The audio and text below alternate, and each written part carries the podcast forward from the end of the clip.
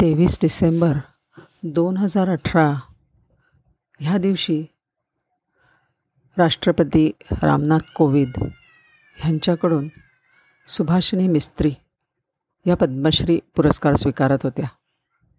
काय वेश होता त्यांचा? अगदी साधी साडी आणि पायामध्ये घरात घालायच्या स्लीपर. त्यांच्याकडे बघत असताना संपूर्ण भारतच काय पण जग अवाक झालं होतं. ठरवलं तर एक स्त्री जिला अबला म्हणतात ती काय करू शकते ह्याचं त्या मूर्तिमंत उदाहरण होत्या. अतिशय गरीब कुटुंबात जन्मलेल्या सुभाषिनींचं लग्न अवघ्या बावीसाव्या वर्षी झालं. बारा वर्ष वर्षांचा संसार झाला आणि पदरी चार मुलं पडली. ह्याच वेळेला त्यांच्या नवऱ्याचा मृत्यू झाला. त्यांचा मृत्यू जो झाला तो पैसे नसल्यामुळे झाला. अत घरची अत्यंत गरिबी. त्यामुळे हॉस्पिटलला देण्यासाठी जवळ पैसे नव्हते. आणि त्यांना ॲडमिशनच दिली गेली नाही. योग्य वेळी उपचारांच्या अभावी त्यांचा मृत्यू झाला. सुभाषिनींच्या कपाळी वैधव्य आलं आणि त्याच वेळेला त्यांनी आपल्या आयुष्याचं ध्येय निश्चित केलं. एक हॉस्पिटल काढायचं. एकही माणूस उपचाराशिवाय मृत्युमुखी पडू नये हेच त्यांचं ध्येय होतं. जेथे आपल्या पतीला मृत्यू पत्करावा लागला त्याच गावामध्ये मी हॉस्पिटल काढेन असं त्यांनी निक्षून लोकांना सांगितलं. लोक हसले. समाजाने त्यांची टिंगल तवाळी केली. तेवीस वर्षांची अशिक्षित गरीब आणि शिवाय स्त्री जिच्याजवळ चार ते आठ वयोगता गट गटातली चार मुलं आहेत.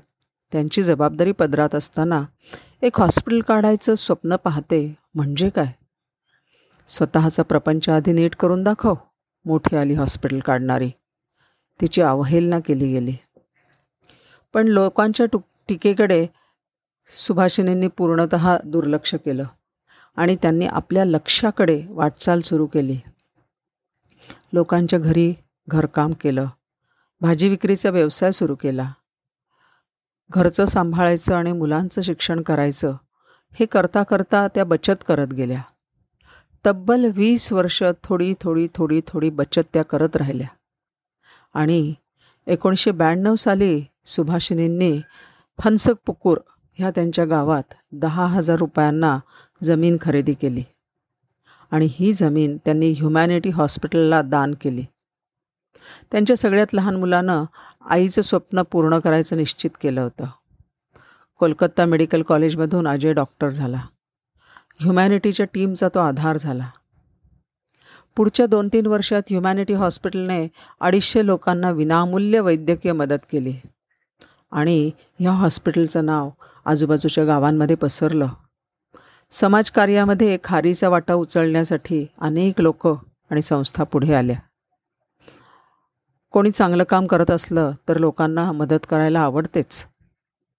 आज हे हॉस्पिटल म्हणजे ह्युमॅनिटी हॉस्पिटल पूर्णत अद्ययावत आहे. सुसज्ज आहे. आणि ह्याचंच आणखीन एक युनिट प्रथार प प्रतिमा सुंदरबन इथेही सुरू केलं गेलं आहे एक स्त्री अशिक्षित शिवाय गरीब आणि जिच्याकडे चार मुलांची जबाबदारी आहे अशी स्त्री समाजातील प्रत्येकाला वैद्यकीय सेवा देण्याचं स्वप्न पाहते ही फार मोठी गोष्ट होती. अजूनही आहे. आपल्या आयुष्यातला एक एक पैसा वाचवून त्यांनी हॉस्पिटलचं स्वप्न प्रत्यक्षामध्ये उतरवलं. भारताचा चौथा सगळ्यात मोठा नागरी सन्मान पद्र पद्मश्री मिळाल्यावर त्या म्हणाल्या I am very happy to get the award But I would like to request all hospitals in the world not to refuse any patient who needs immediate medical attention. My husband died because he was refused admission, and I don't want anyone else to die in the similar way. Padma Shri पुरस्कार मिळाल्यावर गर्वाचा लवलेशही त्यांच्यामध्ये नव्हता त्या म्हणतात आमच्या हॉस्पिटलमधून पहिला रुग्ण बरा होऊन घरी गेला तेव्हाच माझं स्वप्न पूर्ण झालं.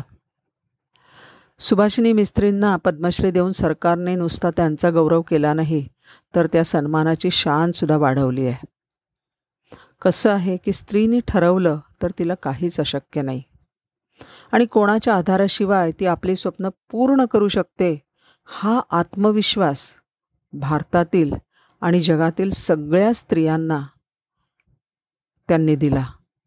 त्यांच्या विनम्र विनम्र वागणुकीतून ह्या सत्तर वर्षीय पद्मश्री सुभासानी मिस्त्री ह्यांनी हा आत्मविश्वास सगळ्या स्त्रियांना दिलेला आहे. त्यांना शतशः दंडवत. नमस्कार.